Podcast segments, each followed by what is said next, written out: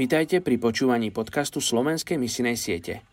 Ešte 41% ľudí na tejto zemi nepočulo evanílium.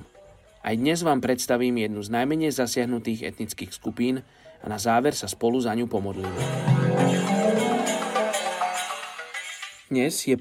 novembra a my sa modlíme za etnickú skupinu kašmírskych panditov v Indii. Brahmanskí kašmírsky panditi tvrdia, že žili v severoindickej hornatej oblasti Kašmíru viac ako 5000 rokov. Slovo pandit znamená múdry človek alebo učenec hinduizmu. Počnúť s rokom 1989 boli tisíce kašmírskych panditov nútených opustiť svoje domovy kvôli moslimskému extrémizmu, ktorý prišiel do Džamu a Kašmíru.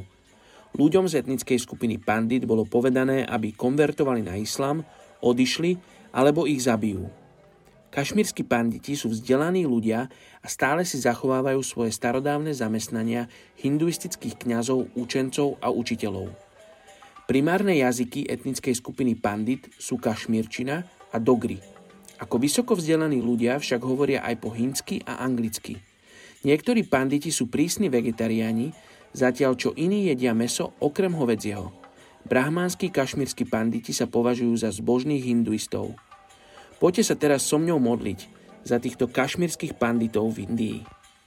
Oče, modlím sa za týchto ľudí, ktorí samých seba považujú za zbožných hinduistov, aby spoznali Teba, aby spoznali Tvoju veľkosť a Tvoju slávu a to, že si jediný živý Boh. Tak sa modlím v Tvojom mene Ježiš. Amen.